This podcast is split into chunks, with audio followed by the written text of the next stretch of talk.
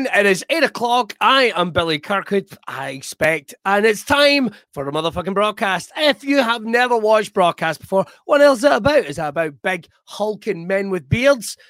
Yes, at time it can be, but it's a celebration of not only the alternative lifestyle, our friends and the Brawtherhood, and wherever you are in the world, we get to talk to some amazing and interesting people from all walks of life, all types of background. We're all inclusive, all diverse, everything you could want in a podcast. And what we get to do is get to talk to them about their journey through their life and where it brings them right now. And they come on and become friends. How fucking amazing is that? I'm Billy Kirkwood, stand up comedian, as well as anything. We want to make sure that you give a big shout out to the people who make this happen, Braw Beard Oil. So make sure to head over, check out their social media. You can head over to Facebook, you can head over to Twitter, and you can head over to Instagram. But don't forget, check their shop just now at brawbeardoils.com. There's loads of amazing stuff. If you're heading out, maybe for the summer, summer, you're making plans, or you're heading out for the weekend, and now that you can, why not get that beard looking amazing? Or for the hairy motherfucker in your life, why not get them either some amazing t-shirts, bandanas, neck gaiters or neck trousers, as I described it the other week, uh, combs, and all manner of cool stuff.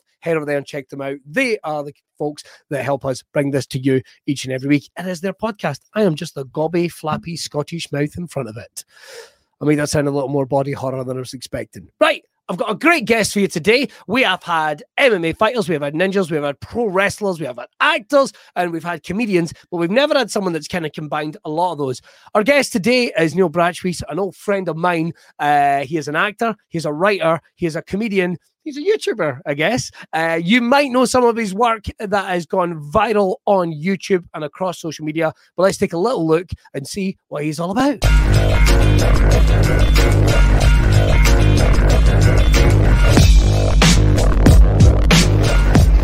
Mate, I think I bought a Buckfast in this tune. Buckfast. Davey! Any GBX anthems, mate? My name? GBX anthems. No. Oasis. The Gerry Cinnamon. Where we are now. Cascada. Margaret!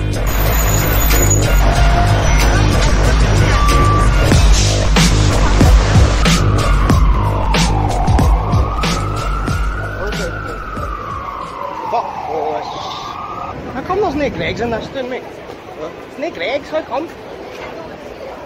What? There's no Greggs, mate.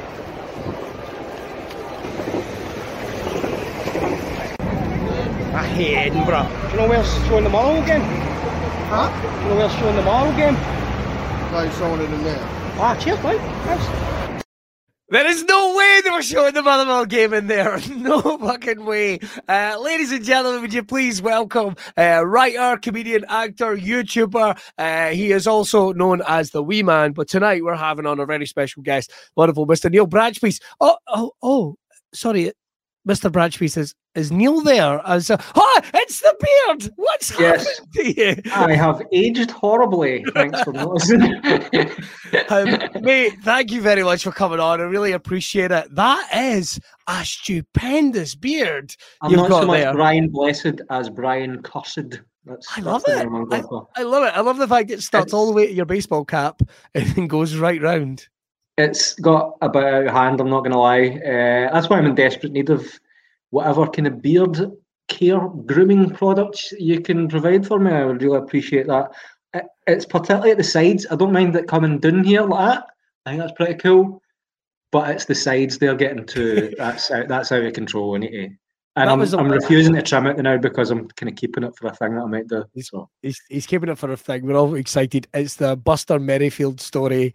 Uh, it's going to be, it's his. If you ever wanted to see an origin story of uh, Uncle Albert from Only Fools and Horses, this is the man to be. Legitimately, you might actually be. That is my. That is actually maybe amazing casting. Never It can is. actually. Never even thought about the Uncle Albert uh, kind of correlation here, but as it's, that's quite eerie now. that I'm looking at it.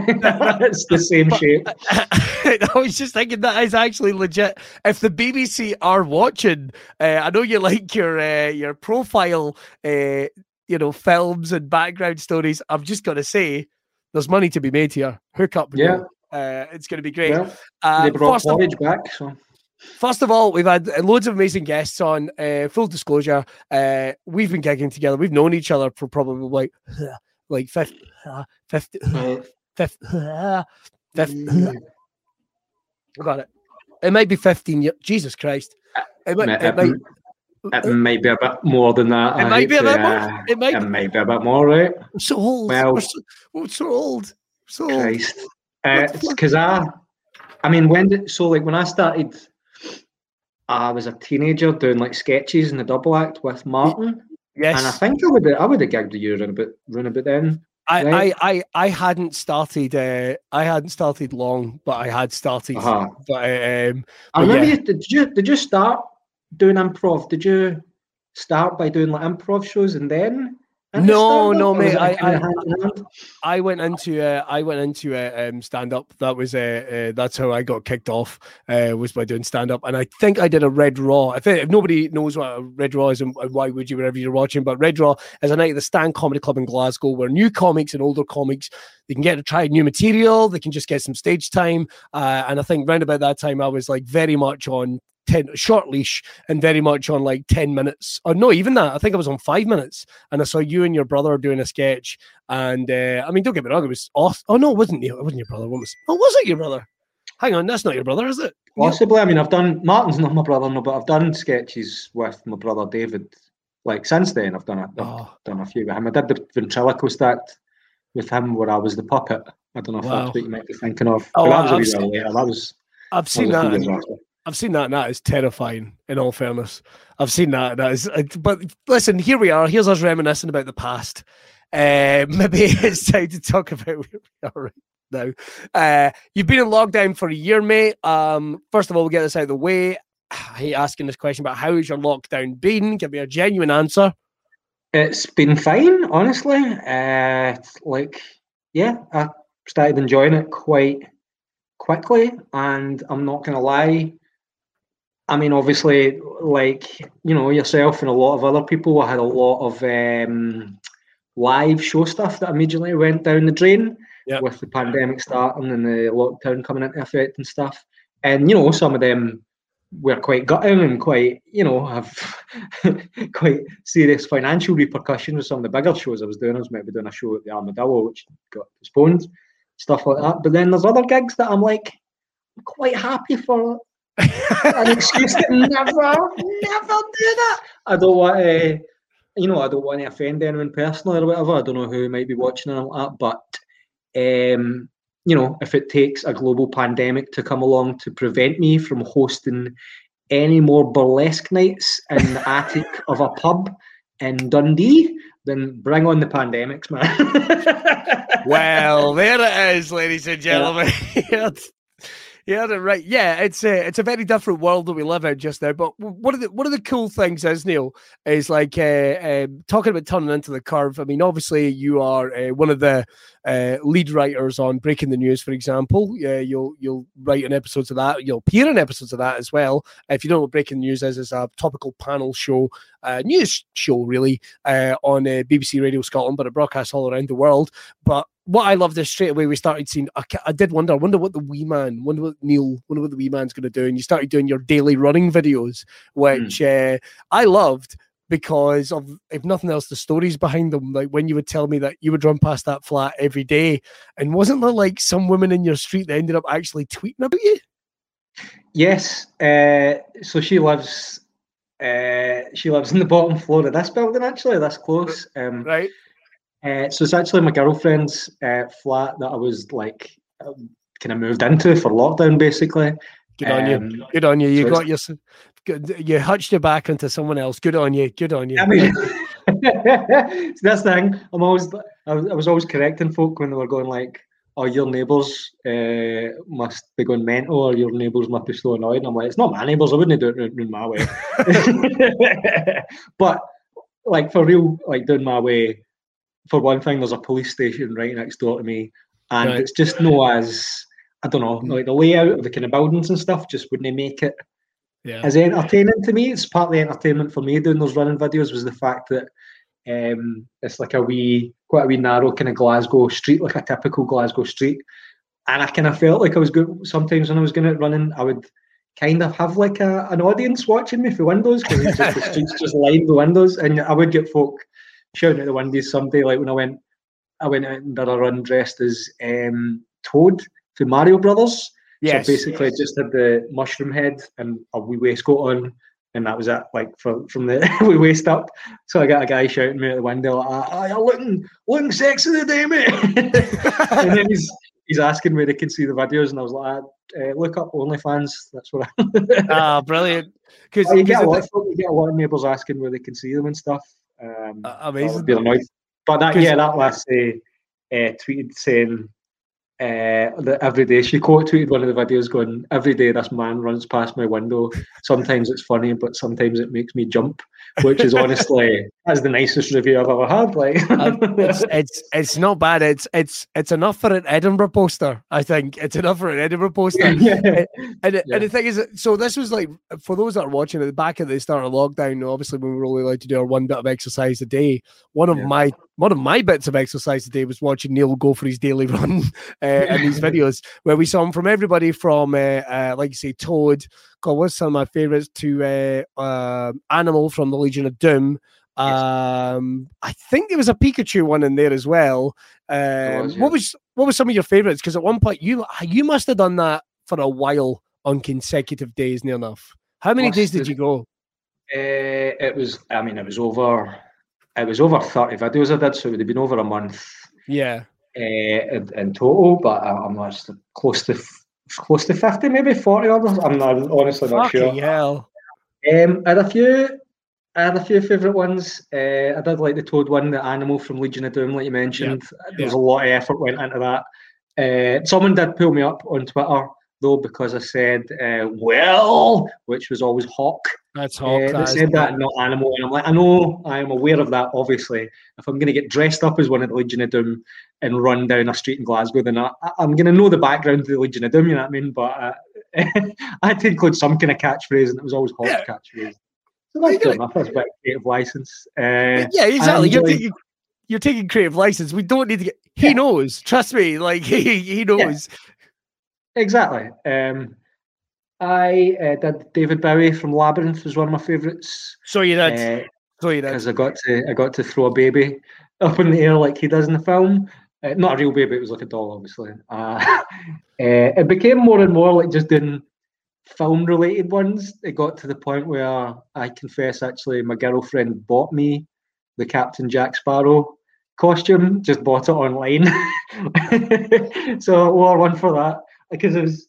I think at one point I was just like, "Oh, I've got a, I've got a kind of wig that fit for got a couple of things that would fit for Captain Jack Sparrow, but I've already used this wig for something else. So what am I going Right. to do? And then she just ordered me a Jack Sparrow costume online. I'm like, "Ah, that's cool. She's a Didn't ask for keeper. Is Yeah, it- absolutely. Does that yeah, does that make her executive producer on uh, those videos or? Yes. Well, at the very least, she is, uh, you know, a naturally skilled makeup artist because she did do my makeup for the Legion of Doom one, for instance, and Yeah.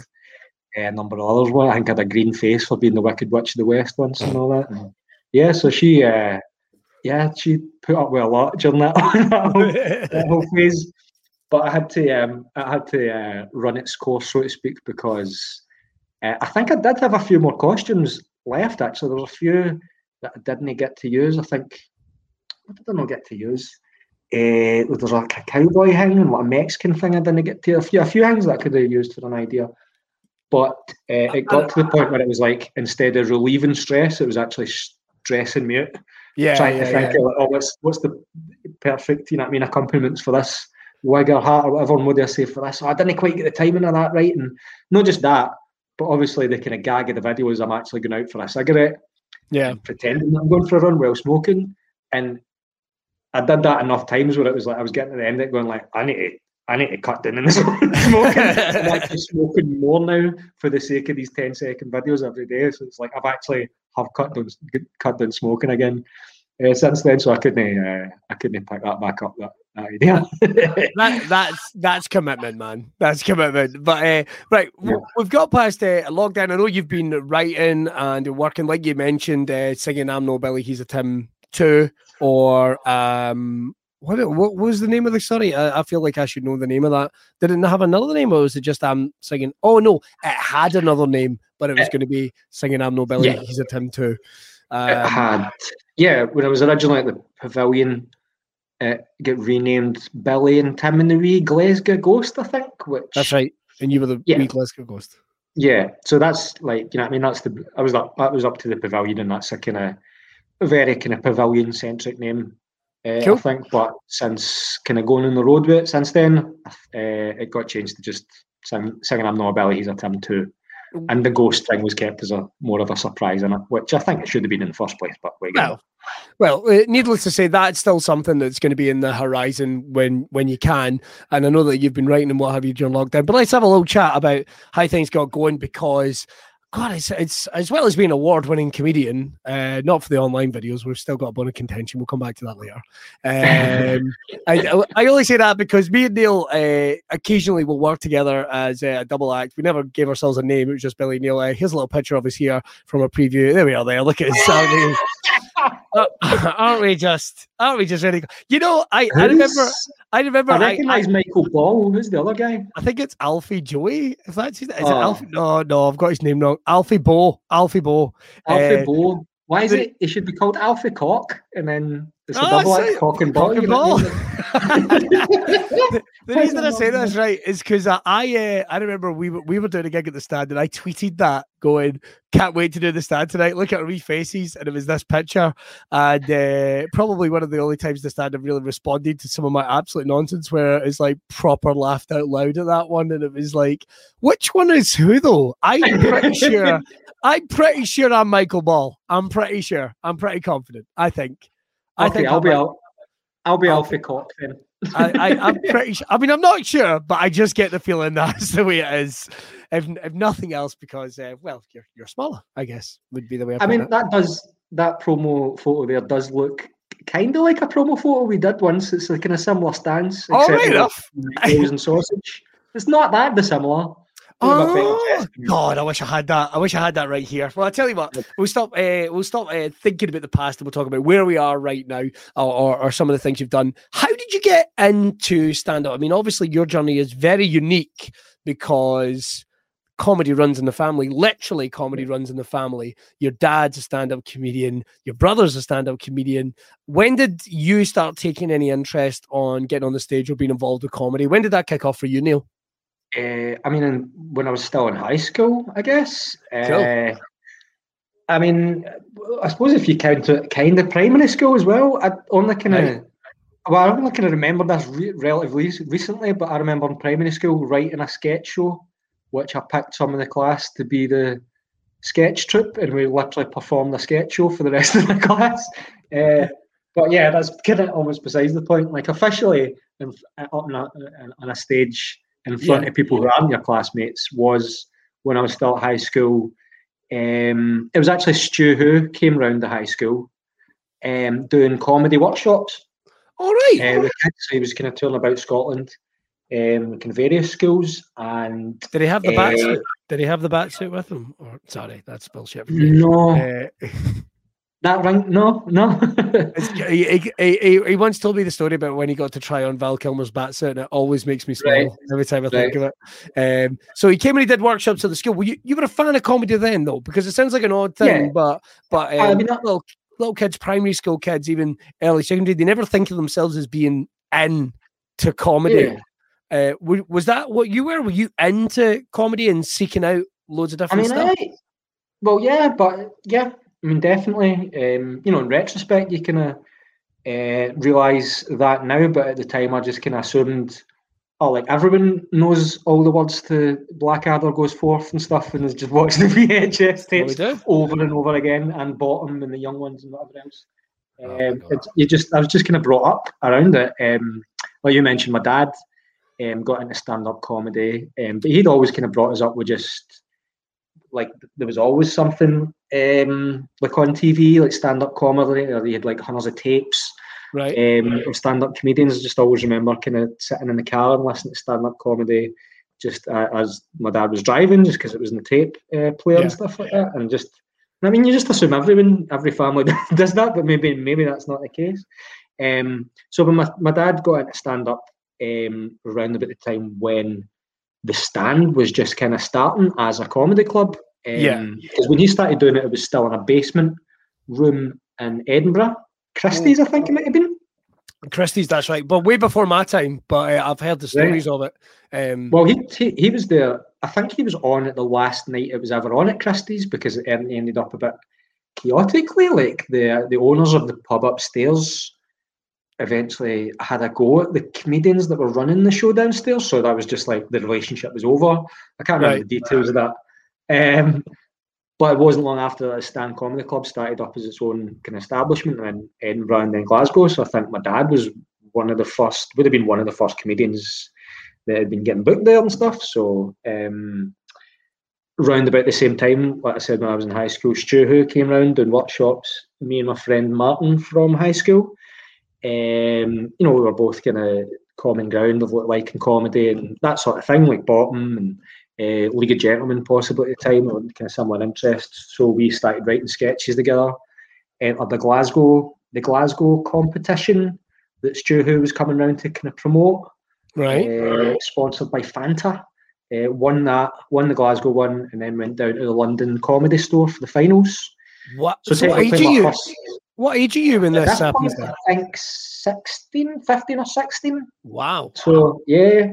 So, my first ever gig technically was at the London Comedy Store, hosted by Jonathan Ross. And uh, it's just been rapidly downhill since then. it's like started started at the top and then tumbled.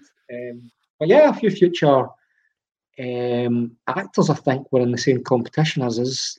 I'm trying to think now. There was a lassie for Coronation Street Oh, in the same competition as us, and there's, like folk like that.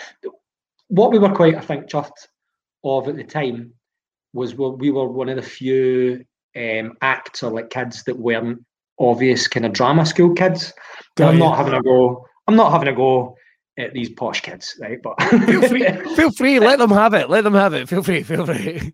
Well, it was like it, it was kind of noticeable. Um, now I think there was another double act to we guys from maybe Manchester or Middlesbrough or something like that, and we kind of they were the only ones we kind of became pals with for however Right. long we were down there because you could we could just tell there was just an understanding that we were from just schools and hadn't, hadn't been trained to be on stage like these other kids. You could just tell there was like a there was like a disparity there, even just the way they talked to you and the way that they behaved on stage.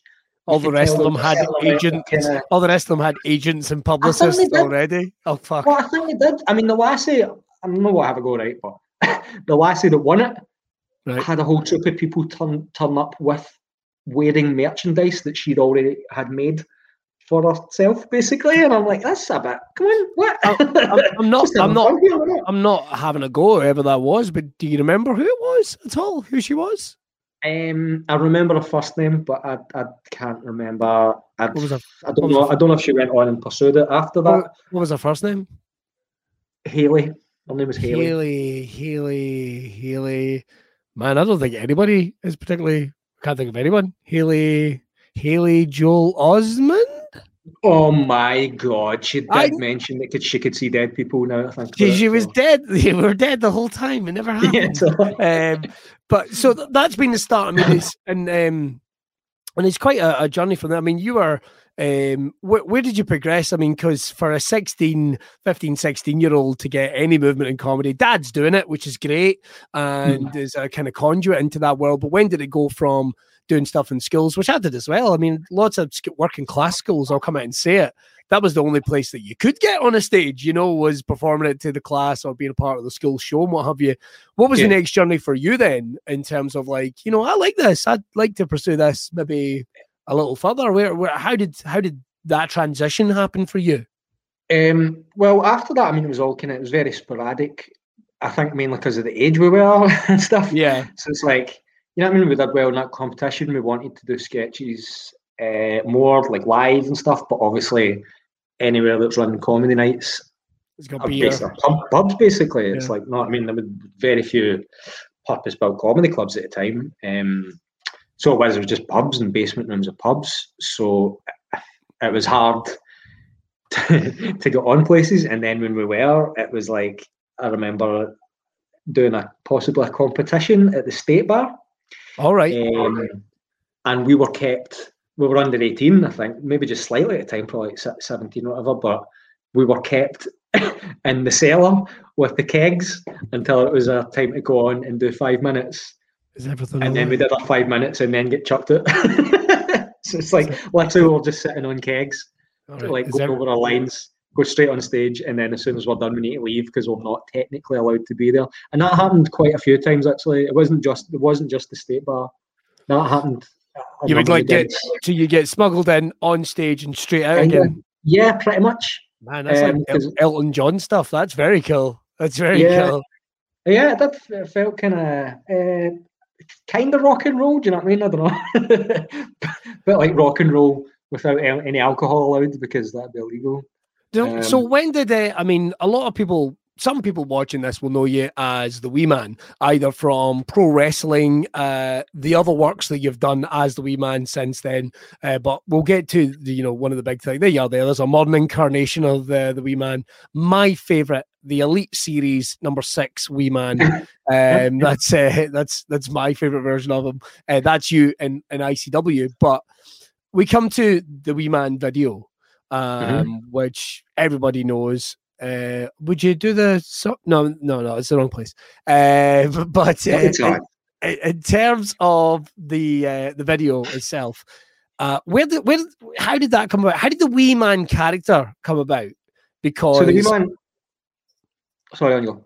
No, no. The, the reason I was the reason I was saying is because I think when I first saw you perform at the stand, would have been you and Martin doing sketches. I'm almost entirely sure it was you and Martin. Martin was a goth, I think. Right. Yeah. On stage as a goth, I seem to remember that.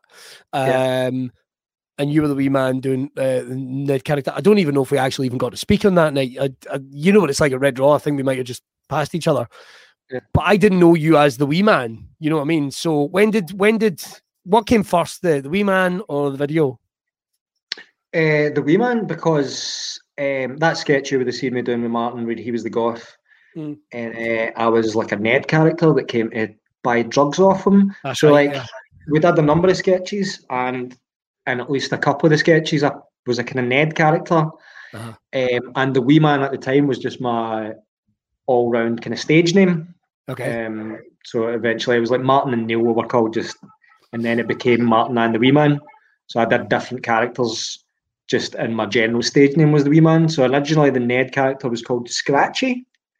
And uh, after a while I wanted I was start- not ready for that at all. I was not Yeah. ready for Scratchy. Well, Scratchy was kind of one of my one of my nicknames in school, coming from Bratchy. It was like Bratchy I got called.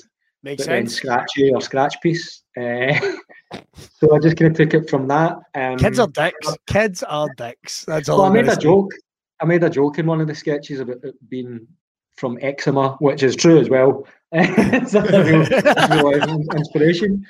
Um, so I wanted to start doing solo stand up, but I wanted Right. to pick kind of one of the characters that I did in sketches rather than be Uh-huh. myself. So I wanted to be the Ned character, and the fact that it was called Scratchy caused a bit of an issue with my brother, whose stage Right. name at the time was Bratchy. Scratchy. So he immediately uh, raised a stink about that, going like, "No, you can't. That's too similar to Bratchy. That's confusing." So I was like, "All right, I'll just call myself the Wee Man then. That's been my stage name anyway. So I'll just yeah. I'll just use that name as the name of this character. That's what it's that's what it's become." Um, so I started doing that as a kind of solo stand-up character. Yeah. The after a while, I hadn't been gagging that long, a few months maybe. I wouldn't say I even had five minutes. maybe I had five minutes. I don't know. If I had ten, then that was definitely stretching it. Wow. Um, Even but then. nonetheless, one of the producers behind that song, the the in the video, Uh-huh. saw me doing stand up uh, with a mutual friend that I used to work with at the Archies. Um, at the time, he phoned me. Now this mutual friend phoned me, going, "Do you want to be in this music video?" And then my friend's trying to organise for this kind of track that he's done. yeah. Uh, at the time, I'd kind of I'd kind of retired the character. I hadn't I hadn't really been doing it. I'd just been like, I'm going to get arrested now, and I might go back to doing stand up just as myself or something, or come up with something else. But at the time, I wasn't really doing it. Uh-huh. Um, and then I got that phone call, just like, yeah, fine, whatever. He sent me the song, which was already recorded. It's another guy's voice. It's another guy's lyrics. Um, what had happened was What? the guy. I knew that. you, know this. Uh, so the producer had been pals with a guy who had played this song acoustically at parties a lot. Um, and said, I want to put this to a kind of a techno beat. They'd done that, they'd worked on that, and then he'd seen me doing stand up and gone, uh, well, we should stick him in the video then. And then that's how it came about. Danced about uh, Glasgow with a bottle of wine, not Yeah, thinking I- anyone see it. and the dirtiest tracksuit you've ever seen in your life. It's, Oh my god, you think it was dirty then? I've, I think I've still got it in a bag. No Um, way. Probably it pro it's probably like um that episode of The Simpsons when Lisa grows the wee kind of civilization in a rotten tooth. It was probably like, like that now. It'll be like the Forest Moon at Endor. Uh, I don't even want to. I don't even want to look at it. I should probably just chuck that in the bin. Well, well I, I'm I'm not going to linger too much on the video, but it was probably one of the. Uh, if if you do want to see it, I, I would love to play you a bit uh, for anyone watching, but I can't because it literally twigs up copyright issues if we try to. So yeah, I can't, I can't play it. I can't play the video, but it's currently sending 4.3 million views on uh, on on uh, YouTube, and I think probably more than that in other places. Um, it, it's probably one of the early examples that I know of a viral video that kind of happened in sort of sort of pop regular pop culture. I mean, everyone. Everyone, you. I mean, I, I felt like an idiot because I didn't put two and two together until I mean, oh fuck, you are in the video. Especially Oh, when? I would see the reaction when we would gig together, and we have to talk about this because it's some of my favorite stories from when we've ever gigged together. Was I know you're how- how you know exactly what I'm going to bring I up. know But, uh, but um, I mean, how was that? Because literally, all all joking aside, it was like um, you became a celebrity overnight. I mean, you started seeing your newspaper articles and videos. People took a real and and that song is still considered to be relevant today. I mean, people are still uh, finding your work through that song, even though your full disclosure, you're the first person to say, I'm not singing the song, but it's become a part of your career. Um, how was that dealing with that kind of overnight? I say fame. We'll use the phrase. We'll use the phrase fame. How was it to deal with that? Because we've never really got to talk about that. But how was it to go from playing the Ned character, having some fun, kind of trying to find your voice as a stand-up? Because you're only like at this point, you're only like a couple, maybe a year in, year and a bit in, maybe when this happens. if that I mean in It's- terms of doing stand up, like solo Yeah. stand up, yeah, I don't I I mean- am not even sure if it would be like that that long. And anyone that knows, uh, anyone that knows anything about anything, but particularly with comedy, you haven't even begun to find your sort of voice as a, a writer or a performer yet. You haven't even you haven't even got there yet. But overnight, boom, you are fucking everywhere. Uh, how did how did you notice that it was starting to really? Um, it's, it, it was starting to take momentum. The video was really Mhm. starting to hit people rather than just something. Because even YouTube back then, I mean, you didn't get videos that became hits in that way, but uh, you know, you just kind of kick them out to the ether and see what happens. Mhm. How did you know things were happening with that video? Um, well, again, it was the producer uh, that was behind the video just kept texting me like they stuck the they put the video up um, on YouTube, and on that day, he just kept texting me every hour, going with a new view count, like it's got this hundred thousand more. Shit. And so I wasn't checking it myself. I was just getting these texts from him, going like quite excited, kind of going like that. I mean, like me personally, I didn't get recognised a lot from it. And Right. li- like people literally wouldn't wouldn't believe like if I said and I really would go like, do you know who I am? Or like I mean that sort of thing. Um I was in the Fanta finals, you know. yeah, exactly. uh, but it wasn't. It wasn't a case of just like walking out my door and it was like Beatlemania or something. Yeah. like that. I'd, like I'd still. I was still incognito. I was still even to the point where, um, even if I, even if I was on stage, um, I like in character and very obviously being that character. Yeah. Folk could talk to me and go like, "But you're not. But it's not. You're not the same guy for the video." And I'm like, "Well, yeah." And they'd be like, "Nah, nah, you're you're not. You're just pretending." I'm like, "Why would that?" It's like if I was going to pretend to be someone, why would you? Do you know what I mean? You hear about folk going, "Oh, like I'm Will Smith's cousin." Do you know what I mean? Yeah. or Brad yeah. Pitt's my best mate, something like that. Why would I pretend to be like I'm that wee guy of YouTube? Do you know what I mean? I'd make up something a bit more kind of lofty. I don't know. Eh, Especially when you can go, well, he, we have the same face.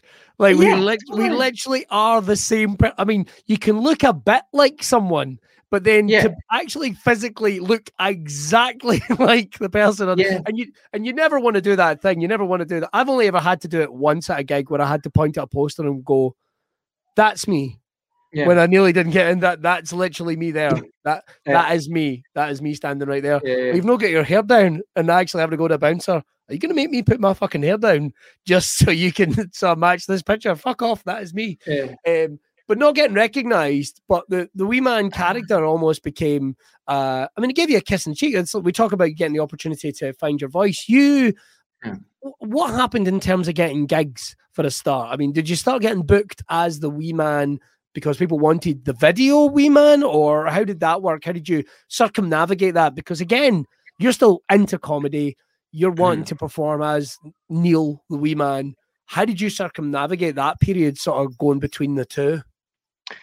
Well, it was still um, like I tried to approach it anyway, just like any any other like comedian wanting gigs would. Like I didn't automatically assume, oh, this video's gone viral, so Yeah. um, that's me going to be headlining the Kings or something. You know what I mean? like, it?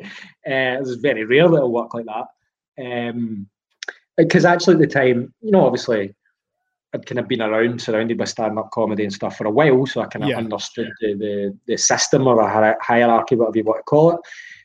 Um, so like again, producer behind the video, when it started getting all this viral attention, started going like, "Oh yeah, like next we'll like we'll phone up the stand and get a headline and slot there and stuff." And I'm like, and I stopped them. I'm like, "N- "Nah, that'll." It does not work like that. Trust me. like Yeah, I will email them politely asking for five minutes to start with, and then work for there. And that's literally what it was. It was like, like I said, you know, when we filmed the video, I had kind of quit or I'd kind of, you know, taken a wee break anyway. And then as soon as it went viral, I was like, well, I should probably get some gigs then and see how those go. Um, but again, only thinking about, you know, doing it like five minutes, then Yeah. 10 minutes, whatever. So it was just a case like getting on at Red Raw again at the stand. Uh, and wherever else was was like booking, you know, open spots, five ten minutes. Yeah, Um, because it you're wanting to learn the craft. You're wanting well, to. kind of, and and I did feel a bit uncomfortable because you you know what I mean because I got all that attention on YouTube very quickly. Yeah. When you know, in a sense, when I might not have been ready for it or kind of uh, prepared or like trained to deal with that sort of thing. Um, so you know what I mean. I was trying to go back on and do like five minutes and then working another five minutes or whatever. Yeah. And I think sometimes sometimes folk uh, might have assumed like they get in contact going like, oh, we'll we'll book you a headline or whatever. You can headline, right? And I'd be like, no, like uh, literally, no, I wouldn't. I would not have a clue, kind of what I'm doing, and uh, you know what I mean. The the few times. Then I, then I did have to kind of stretch uh, whatever wee five minute bits I'd done out to like a kind of headline and length of slot. Uh, you had to kind of show it up. Like one of the first, the kind of first solo show I did, uh, not long after the video, probably a year after, was a Merchant City Festival, right? and I kind of did a bit of stand up at it. But then it kind of segued into a Jeremy Kyle show parody sketch, which got a great response. Actually, I don't know if maybe the video for that's out there somewhere again.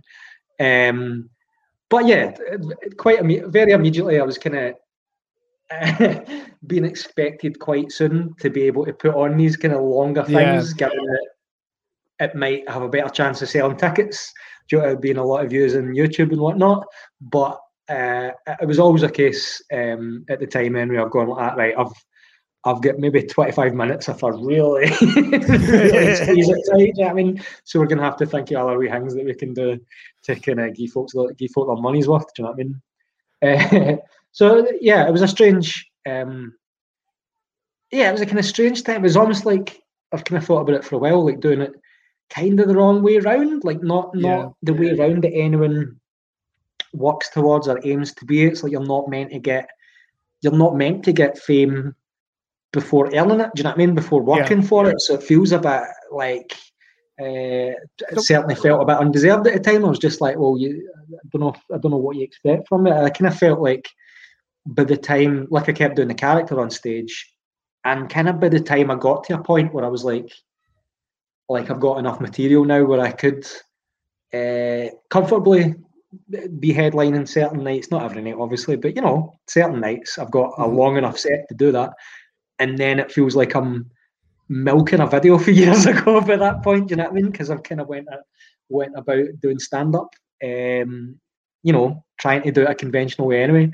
But then it then it seems like I'm, do you know what I mean? Like I'm I'm trying to exploit like a two minute novelty song. Yeah, yeah, yeah. few years ago now. So But- it's, but- yeah, it's kind of wrong way around. That's what I've always thought. But that's the thing. You've you've got respect for it, and you want to learn it, and you want to get to where you want to be as a as a comedian and as a writer. And the cool thing is, like you say, you kind of learned it the other way around. But in many ways, the wee man kept coming back to give you a, a kiss in the cheek because you were able to sort of use that stuff to get other things, but and on your own terms, if that makes any sense. I mean, don't get me wrong. Uh, um, we'll we'll we'll talk about the the gig in Strathaven. There's no two ways about it. We might as well get it Oh done my out of the God. way. Oh Uh, yeah, we- yeah, I don't know what you if you thought I was going to talk about. There's a video. There's a video that Neil has told me about of, of him performing at a gig, doing the stand up, and someone at the back literally goes, "Just do the song." All right, right. So they're just to do this, just do the song. yeah, do the song. And I have, That's- I, I've become obsessed with this uh, over the years. To, It's happened. uh, I'm sure it's happened a couple of times, but yeah, there was one video I did. Again, what I'm talking about, I got to a point where I'm like, right, I can put on a like an hour long or our Glasgow Comedy Festival show with the help of like some wee video excerpts and stuff and like wee Yeah. cartoon things that I've done on a big screen, whatever else. Uh, but I did one show like that called Neditor for the comedy festival at the Arches, and I Yeah. filmed it. I just filmed it myself. I think my pal filmed it in a proper camera for further back, but I I filmed it myself on just my wee camcorder at the time, and I just set it up next to the kind of sound booth, and there's like a table with people there, whatever, next to it. So I was watching back the footage of that, and there's a bit where I'm kind of going into this. We uh, there's a wee segment when I do cartoons, and it was either like the hist- the history of Neds from biblical times to, to up to the day, or something like that, like some daft thing using cartoons. But there's one bit where I just take a pause for breath on stage. I'm just like, and you just hear this guy, and it, it's like so so low. It's like the bit in the Sixth Sense when he puts the volume on the dictaphone tape. And he's like, "Is that a ghost?" It's like so sinister. Just you just hear a guy like, "Just a song," just like oh yes, and I'm like, "Just a song." it's like it's like he's thought it, and I've picked it up on my camcorder. this this poor guy is saying this to himself. He's not even Yeah. saying it to you. Just do the song. Yeah. Just do. I, he, ca- can't be saying that to someone else. It's not a I- conversation. It's like I- just do a song. You know why I think it's. Do you know why I think it, it continuously makes me laugh? And it's the stupidest of reasons. I remember once seeing Daphne and Cel- you're gonna laugh. I seeing Daphne and Celeste do a gig at the O2 Academy in London, right? And it was their kind of comeback. Google it. It did happen. Uh, they had to come back and literally they were performing in the wee room upstairs. And there they are doing the wee bit, and someone is shouting, "Just too ugly!" like that, and it just it makes me laugh every single time. Every single it makes me think of it. I don't know why. Uh, but anyway, right. So, but the cool thing is, some amazing things happen because Neil Bratchpiece gets out there with the wee man, which is probably the, the coolest thing. People start, you've developed your voice, you start re- recognizing talent, you do your work with ICW, which is a version of the wee man, but kind of metamorphosizes into another version. He's he's almost the version of the wee man we see in ICW is almost so far away from the guy that's in that original video. I mean, he's he's he's very different, isn't he? I mean, he's he's smart, he's articulate, he's um, I mean, he's still as vicious tongued, and don't get me wrong, would glass you, would cut you open for a tin of beans. But uh, uh, if that's an expression, I don't think it is. Um, but um, well, how is it for you getting to make that change? Did you feel like um, this is something I want to do? I'm going to stay the course. I want to become a writer. I want to such and such. What was your ambitions after kind of getting the wheels in the dirt, so to speak? What did you want to? What did you want to do as Neil Uh, You mean in terms of with the wrestling or just in general? and, and everything really because it all kind of the, the one thing is you've such such an interconnecting thing because Mm. obviously like I always say whenever anyone goes, "Oh, the wee man, like the guy that used to be in the song," I always go, "Yeah, yeah," but make sure to go and check out his other videos, like the one we saw at the top of the show, and uh, all the other stuff that you've done on YouTube, because I think the work is a lot more. I mean, your songs, for example, are fucking amazing. Uh, the raps that you've done, uh, and I'm not just saying that because you're a mate. I think they're genuinely fucking brilliant, and I despise rap music. Absolutely despise it. Yeah. don't please don't send any messages and give me shit. I, I perfectly fine like rap music. So, what was it? What did it give you the opportunity to reset? Because, like you say, you had this little bit of fame quite early, and you were doing all these gigs and sort of learning the comedy industry from the wrong way, but the right way in its own way. Um, so when did it when did it change for you that you got to go right? I get to do this. I get to do that. Was that your ambitions? Did you want to do that? Yeah, I mean, it gave me an opportunity, I suppose, to like, uh, what's the word? Like, indulge in my more niche interests. Like, for instance, yeah, I mean, like for instance, wrestling. It gave me a wee in Give give you an in? Yeah, exactly. Make a, a- first of all a guest appearance um, in wrestling shows, and then become a more permanent fixture. Which um, to you know to have a wrestling scene, as you know, in Scotland is a kind of uh, was a dream come true when it came along from being Yeah. a wrestling fan as a kid, but also like you say, being a kind of like a rap fan, like a fan of hip hop, that gave me an opportunity to um, like use the character and use the kind of um, the, I guess the kind of you know relative profile of the character to do wee things that I wanted to. For instance, the sketches that I did a year ago now of uh, rap battles, like having a rap battle with just a random guy in a bus stop or a swing park, um, stuff like that. Like I'd I'd been watching Scottish rappers for a wee while and thinking, well, like why why is Scottish hip hop not more a known thing? Like Yeah, people might instantly laugh or just co- like look down their nose at the very idea of it. But my argument has always been people would have said that about rapping in an English accent until that became like the mainstream. Do you know what I mean? You end up with mm-hmm. Stormzy headline in Glastonbury, whatever else. So why is it so ridiculous to think that a more regional accent can't work with hip hop um, or rap? Scottish, I think the Scottish accent really lends to it. I, I mean, um, always thought so. Yeah. I, I- don't know what it is. Maybe it's because we're more guttural sounding, or the R's, Yeah. or whatever. It just really seems to. I, I, I think it really. I'm a, I'm a big fan of Scottish hip hop because it just. I don't know. They just seem Scottish. It just. I'm not even just saying it. I literally do believe that. Sure. it- it- there's nothing weirder than when you hear uh, someone singing an American accent and then suddenly out of nowhere their Scottish accent comes through. I'm Yeah. looking at you, Del Amitri, uh, amongst others. Uh, but um, but we hip hop and we rap. It doesn't bother you at all that the whole thing is in just a Scottish accent. Yeah, I mean, if you think about it, Scot- the Scottish accent's always been around for making like poetry sound, uh, or making swearing sound like poetry. Do you know what I mean? Oh. So uh, why wouldn't you use that for the, purpose of hip hop? Um, but that's one example of um, a thing that like I'd been watching. I've been watching these Scottish rappers. I've been watching uh, them rap battle each other, just whatever Kelvingrove Park, whatever it was, just videos on YouTube. Yeah. And I'd always been thinking, well, like at the time anyway, if no one else is kind of going to put a spotlight on some of these names, then well, then I, I could do it. Do you know what I mean? I could, Yeah. uh, I could do just like a wee sketch. No one, I'd never seen a sketch done uh, at that point where it's like two people meeting just in a random situation who then have a rap battle. Like I'd never seen, like I think even at the point like epic rap battles of history might have been a thing.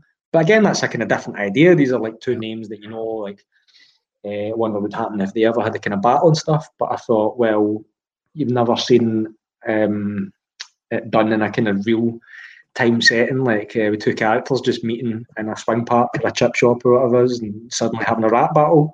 I thought that'd be quite entertaining. And it And was can maybe promote a live show off the back of it, whatever. That's- and the that works for videos are uh, the videos are very filmic and they've got a narrative to them Yeah. as well and it's like it's like watching mortal kombat but with barbs Yeah. You know what I mean? Yeah. It just kind of like happens. Like one's in a chip shop and the other one is like they they you have to check them out if you get the opportunity. I will put a link to Neil's channel where you can see all these uh, amazing videos uh, and stuff that he has, including some sketches uh, as well. Which uh, um, I think we've got to play one of my absolute favorites, which uh, we actually acted together. It's been a while since I've saw this, and when it came up, I did I did proper laugh at it. It'd been it'd been a while. Bang! Come to Cumbernauld Comic Con! We've got all the attractions you could want, from collectibles and gaming to the chance to rub shoulders with stars of the screen. Come and meet a man who failed the audition to be Lieutenant Worf. Look, my agent sent me to the wrong edition. Make it so! Can't say that Worf never did. Make it so! Can I just say for the record, I am a shite actor. Fucking dreadful. But uh, um, but th- but this is the whole thing. It's it's we're moving away from the wee man. You're branching out into other aspects of com- comedy. You found your voice. Uh, but before we get to that, and we'll, we'll, we've got a lot to get in there, so there's probably going to be a part two. Anybody that knows broadcast, sometimes we go in too much and we go, we've got to have a part two. We'll get you all groomed up at some point. But um, one one thing I've got to uh, certainly have to talk about is the gigs as the wee man. Now we've heard of the tape and what have you, but we have to talk about Strathaven Bowling Club. And I'm not being a monster when I'm saying this, but tickets. So this is a gig. It's me, Neil, Des Clarke. If I recall, I think the headliner was the Des Clarke. Actually, loads of fun gig. Actually, a really. Bruce, Fummey. I think Bruce Fummey was on there as well. Uh, really, actually, really fun gig. Amazing audience. The people, the people could not look after his bear, but there was a small contingent that were there specifically to see Neil. And all I can remember is just before the gig started, we heard them outside singing, singing his song before the gig even started. Now Neil was the first person to clock this, going, "Oh no, can you fucking hear that?" And sure enough, there they were, all right. Um, now we did the get Neil went on did his stint, stormed it. I'm not just saying that because you hear stormed it. Really fun night. I, I, I particularly remember you nicknaming somebody the pigeon. He was like the the gangster of Strathaven and putting a wee putting your hat on him and stuff. It just became a character on the night. It was good fun. But this table that had been losing their mind. So we finish uh, that section of the show. We go through to the green room, and when I say green room, I think it was like the changing room for the bowlers. These guys follow us through.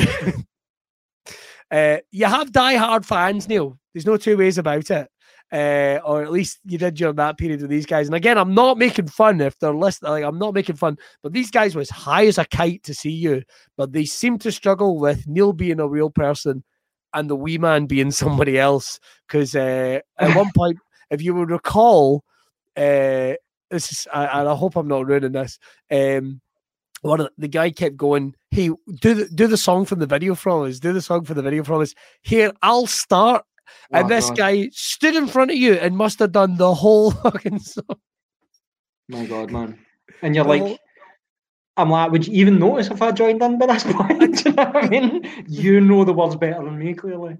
gone, gone. And then he Yeah. did uh, shock us. And again, I'm not saying this to the good people of Strathaven, but out of nowhere, he went, Now, listen, how about. How about a wee bit of cocaine? And it's like, no, get the fuck out. it was just I think we, he just started racking them up without then, yeah, waiting for he- the answer. He, he thought, just uh, and thankfully, I can tell you the truth, hand on heart, swear my kid's life. None of us partook. We just hustled him out, hustled him out the place. But I don't think this guy would even know the gig happened. Right, I'd say, and I remember his mate because his mate had eyes like that. I always remember that his mate had eyes like that because we spent. I remember talking to him and going, "I've never seen somebody that looks like that in real life. I don't know what." Like I literally stared at the guy going, I, I, I, this looks like Sid the Sloth, but he's had an accident. It's like I don't know what to do, you know. uh, um, but the cool thing is, the most people that you get to interact with that are wanting to see the wee man, it's awesome because you've had people that have followed you all the way through into the video to ICW and to the BBC and other stuff that you've done now. So that's cool. As you've matured, you've got an audience that's learnt more about you, and you pick up new audience all the time. Um, we've got to talk about ICW because Mhm. you got into ICW. You, you and I, both big fans of pro wrestling. Uh, at the moment, obviously, uh, I know you're not a part of the regular show, but that will change soon, hopefully. Um, once um, the um, although I've got to say, when the wee man makes his return with a giant beard. I love that idea. The wee man's been hiding underground anyway. I don't want to give anything away. Tiny haystacks. Tiny haystacks. Tiny I love it. I love it. Um, Needle in a haystacks. That's what um, my name's going to be. you've got to do some amazing things. Uh, be a part of the Bucky Boys. One of the highlights of the show, one of the funniest parts of it, each and every show was the Wee Man's introductions to the Bucky Boys, a huge tag team combination within ICW, and you've went on to become involved with various incarnations of that. One of the highlights for me, as because I'm on commentary, if anyone doesn't understand that, I'm on, I'm on commentary watching. One of the highlights for me was always the wee man's uh, coming out to make his introduction and tear into the opponents. So you, in your own way, were actually doing your battle raps and throwing barbs at people before you were even doing that within the, the confines. What's um what's some of your highlights of your time with ICW? Uh, some of the highlights of my time, you mean on shows or just involved in like backstage or Um, why don't we say on shows? On shows? I mean, you can't fault doing that uh, first show, especially at the Hydro. Yeah, Uh, I mean, that was, I think, still the probably the biggest wrestling audience in Europe for about 20, 30 years or something. I Like, think so. Huge, I think so. huge numbers, thousands in the Hydro, and to get the chance to go out and get the shit beaten out of me. Sorry, am I allowed to? I just You can swear all you want, mate. Go for it. Okay. uh, get the shit beaten out of me by the Dudley boys, or Bubba Ray Dudley more specifically. That was uh, stuff like that is a dream come true. Like genuinely get going, getting the walkout and um, what did I call them? I called them a blight on the carpentry business because they're a fan of breaking tables. Which I don't think they when I watch the footage back, D-Von Dudley like turns to someone like, "What do you say?" Just I don't, Oh. I don't think they got what I said. It would might be for the best, or else Bubba Ray Dudley might have kicked me even harder than he did, which was pretty hard. if I'm being honest. Motherfucker. Motherfucker. Yeah, I wouldn't. I, I wouldn't have had it any other way. I think Bubba Ray. I think maybe both of them actually.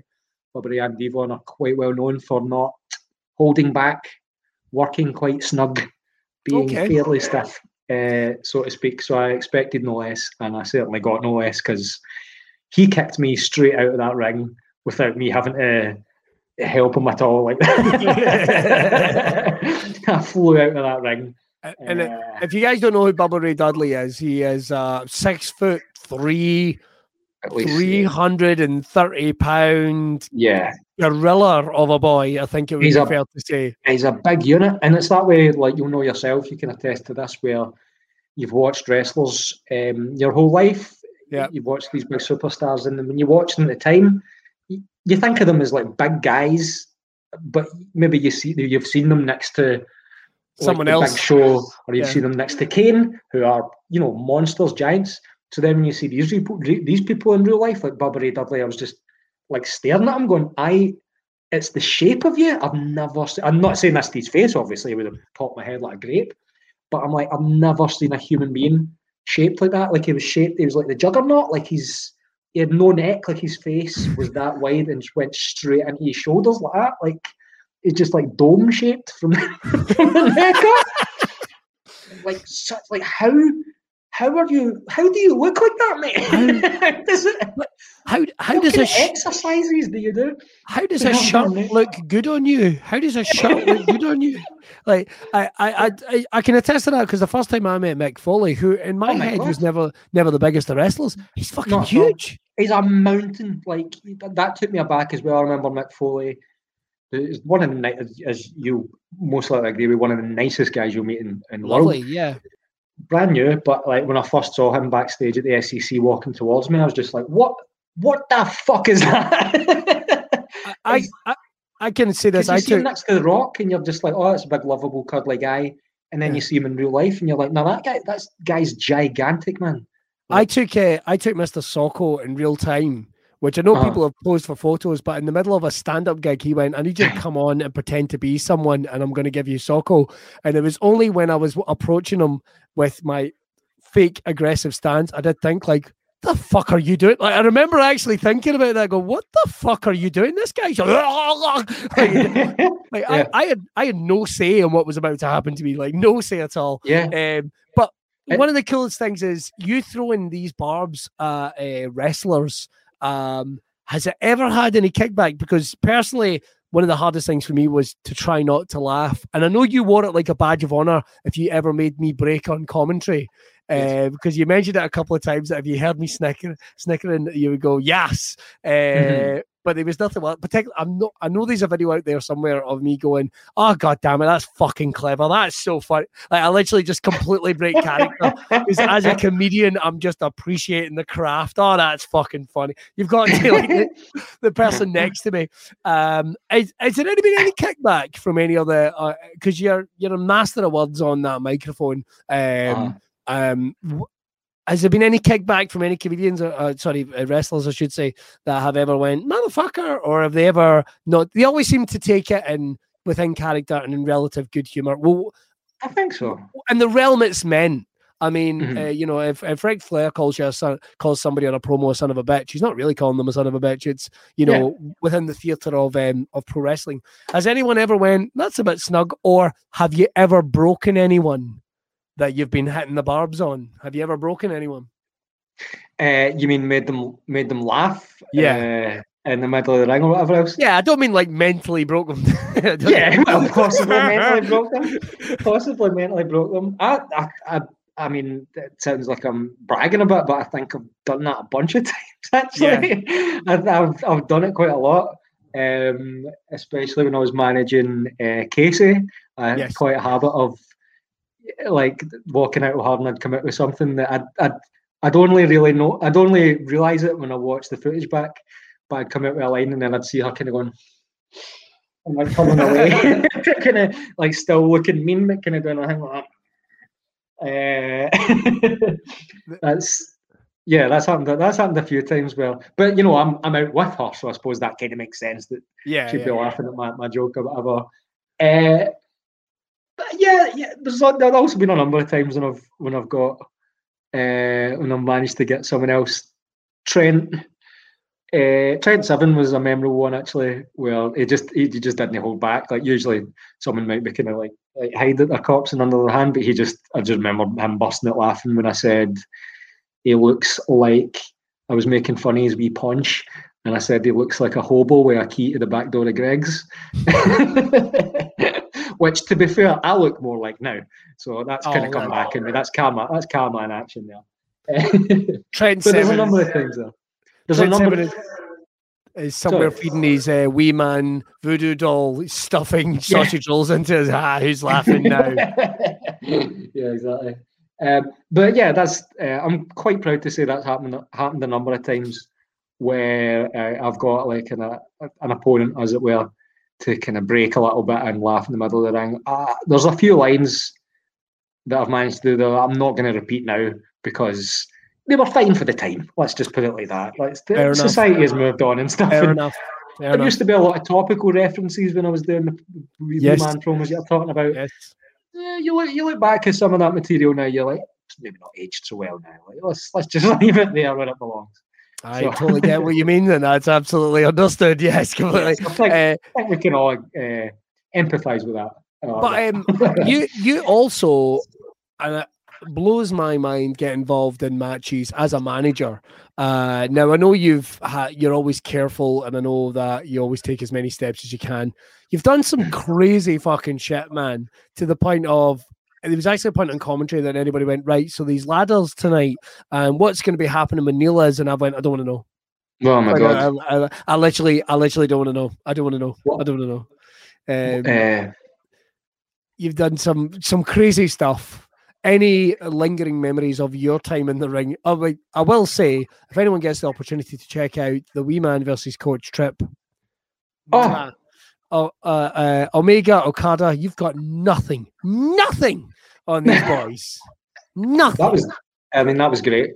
That was great fun that match uh, with me and Coach Trip. To the kind of, yeah, it was a kind of a parody almost we did of all these five star matches that were happening at the time, Ospreay and Ricochet and all that, just like going out their way to try and get a five star review for their match, like just it's like over the top, over elaborate kind of gymnastic display kind of things where they're just flipping all around each other. I think me and Coach Trip, who you know the two of us maybe not the best cardio in, a, in our own unique ways, kind of thing.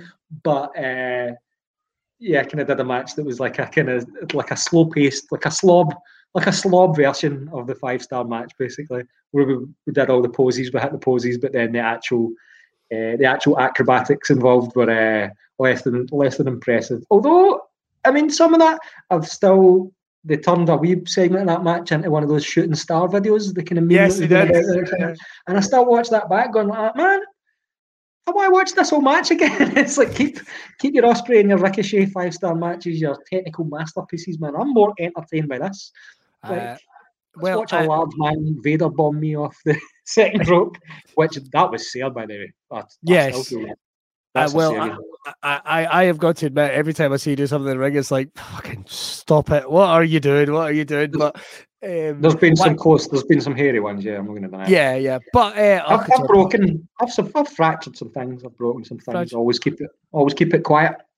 Always keep it quiet because that's what a man does. That's what a man does. That's what. Ole Anderson would be proud of you. Exactly. we need some more old school, old yeah. school kind of keeping everything suppressed. That's what a Mm. man does. Neil Neil Bratchpiece, the Harley Race of comedy, right there. Yes. You could say that. I could stab you with his finger if you wanted. Handsome, Uh, hilarious.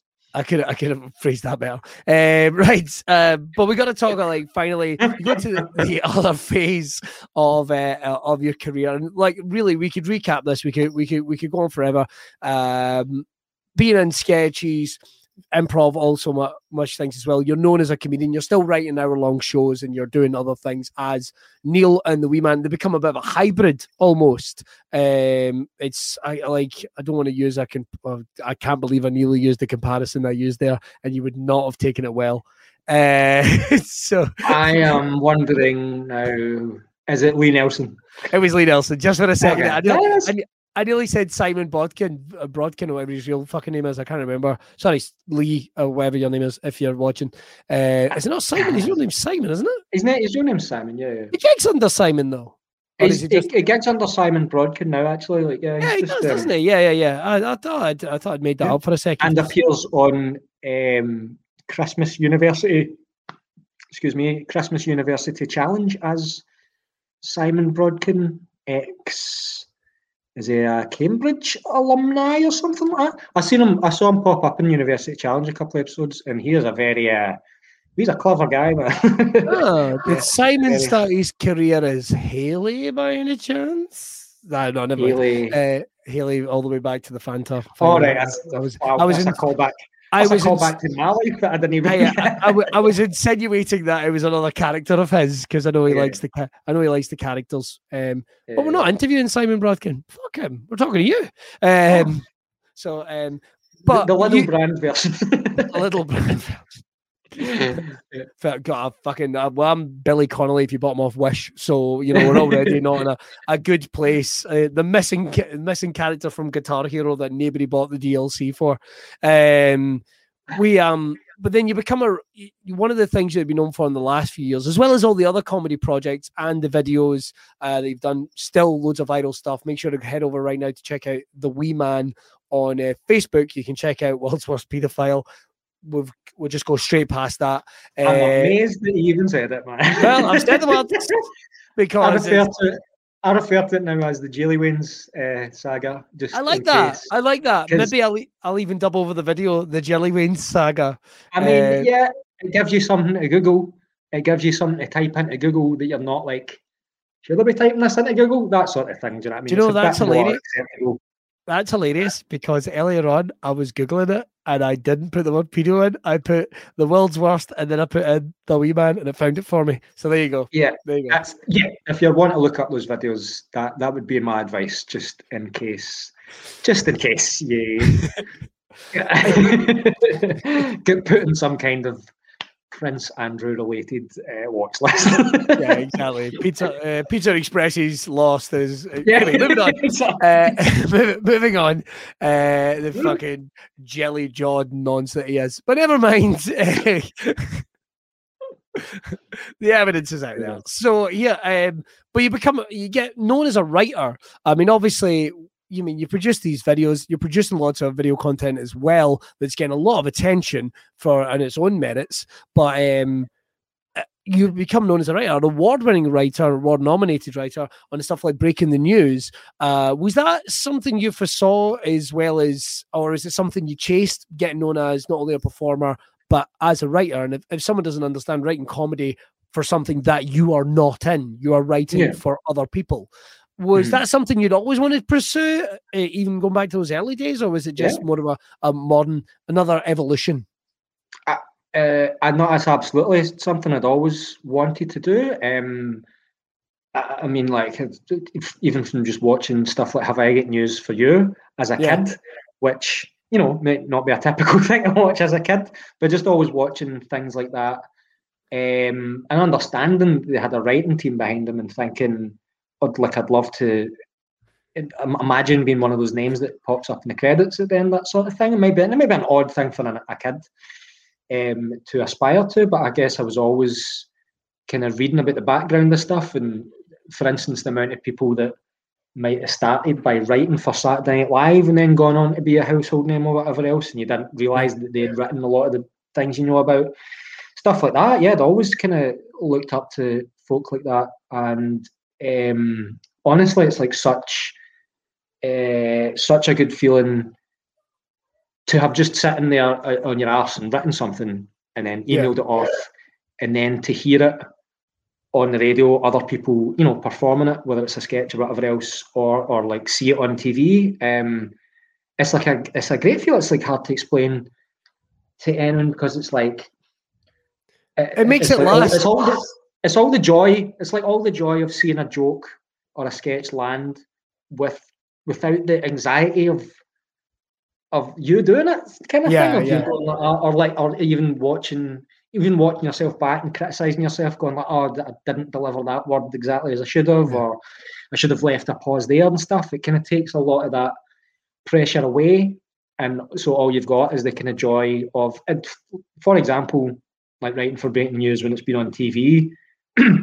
I've seen uh, one of my jokes, I've heard more to the point, my, one of my jokes being used and uh, it's. It's, it's cool enough listening on radio when it does well with the audience there, but then to see it on TV and you see comedians that you know that I've never met, but I know them from other TV shows laughing at a joke that I wrote like a couple of weeks ago.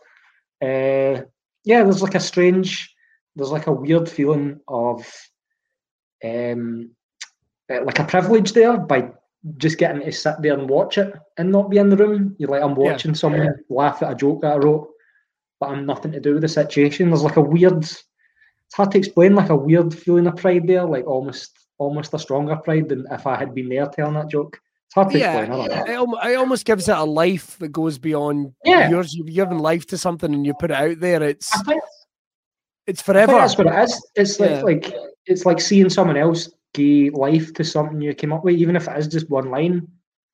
Uh, yeah, it does give you a, a, a strange kind of different level of pride. In the same way, um, like I've written sketches for radio uh, and for TV as well. Um, but there was one sketch I remember from a show. It was like Lewis McLeod uh, did a radio, a kind of topical radio sketch show, and there was one sketch I wrote for that um, that was Arnold Schwarzenegger. And like as you know, I love to do an Arnold Schwarzenegger impression. Uh, that's basically what it is. It's that noise just over and over again. But, but the guy Lewis is obviously he's a professional impressionist, and He's that's know, incredible. he's very well known for and stuff. So to hear him do his take on an Arnold Schwarzenegger based sketch that I'd written, um, that that was like I kind of I was so so chuffed for that. Just like it's just, just a, like all my worlds colliding. Just like I just loaded this sketch with like quotes for Predator and stuff. I'm like I can't believe I getting paid. Not getting paid a lot for radio sketch writing. Don't get me wrong. You're not paying your bills with that. But that's not the point. It's just um, yeah, to to like the, the, the amount of fun involved hearing a sketch that I wrote that is made up of quotes for Predator Terminator, but somehow involves Nicola Sturgeon. I can't remember. I can't well, I. I, I did not see us ending this this deep for some reason. I did not see it, uh, but we we certainly have. Neil, uh, it's amazing to catch up with you, and uh, I know is is there anything in the pipeline right now, or are we still waiting for things to open a wee bit? I know we'll be able to check out your work and breaking the news when that comes back, but is there anything Yeah. in the pipeline just now? I don't know if sh- so. I've got like sketches that I've been putting on just on social media and YouTube and whatever else. Yeah. Very sporadically, as it's kind of turned out, with like kind of special effects based, just very short wee things. Yeah. Uh, that's all I've got. that's all I've got planned for the social media stuff. In terms of the live stuff, um, the singing I'm No Billy, he's a Tim two, which was meant to be on at the Armadillo last year, right? Yeah, a bit of time last year, I guess. Uh, has been postponed a couple of times. Should I promote it here just in case? I don't see any harm. I don't see any Why harm. not? It's, it's- an amazing show, and when everything opens up, people are going to want out and get to see it. Yeah. So I mean, it's listed. It's listed on the Armadillo website as we Aye. speak. So you know, it's up to them. But that's been postponed now till this September. right, So that's a few months for now. And you know, fingers crossed, nothing else happens and that can go ahead. Uh, I'm guessing, given that it's like it's a big indoor venue, but it's an indoor venue, so it might be a kind of in bubbles style thing. Or I, I, yeah, I don't, don't know. know. We don't know just yet, do we? But as it stands, I am listed to be in Billy and Tim 2 at the Armadillo in September. So blame the website if that doesn't go ahead or whatever else happens. But uh, as it stands, yeah, that's what I've got. all right. Well, look, uh, uh, all, all, all I think is one thing to say, and on behalf of all your fans, if I could get you just to, just for just for the benefit of the fans, if I could just get you to say she's turned the wains against us, that would be so much fun. If I could just get you to say she's turned the wains against us, that would be Okay. Oh. that would be. No, Hey, turn the wines against us. there we go. Right, uh, everyone, give it up for our amazing guest, Mr. Neil Bratchpiece. I will put you back in the uh, the green room, and I will find. Look at that! Look at the swall! Look at that! Look at that! yeah, I've not seen that properly. Oh, for goodness sake! Lockdown's got me like. That's what lockdown's got me like. Now one's bigger than the other. That's all I've got to Yeah. say. We'll leave Yeah, there. it's wanking. It's wanking. it's wanking. Uh, right, that's something good time. I never thought the last ones. I should have expected the last ones of this were going to be. It's wanking. Uh, that's all we got time for on this Braw Cast. We're going to be back with some uh, another guest next week. Don't forget, we are just gearing up to get ready to take Braw Cast back on the road. We are going to be getting out into the real world in real locations again. Uh, we're going to be doing some new episodes and. Of course, you can check out the archive over at Braw Beard, uh, over at their YouTube. And of course, you can check out all the episodes that we've done, including this one. Uh, you'll be able to check it out on Spotify as well, so you can listen to Braw Cast while you're on the go. One more time, head over to check out Braw Beard Oils and all the amazing products we've got over there. And the next time you get Neil on, you'll be able to see him with all these groomed beard and what have you. It's going to be bloody awesome. Uh, I'm Billy Kirkwood. Uh, quick plug from me. Uh, and of course, Neil, uh, I've got a brand new show called Virtual Comedy All Stars. It's an interactive, immersive, the equivalent of Whose Line Is It Anyway? You'll be able to dial in wherever you are. Thursday nights, it's only £7. You can get your tickets at immersivetv.com. It's an interactive comedy show which is completely unscripted. We're going to make up comedy based entirely on your suggestions with a green screen background that we can turn into absolutely anything. Some brand new games. It's a one of a kind show.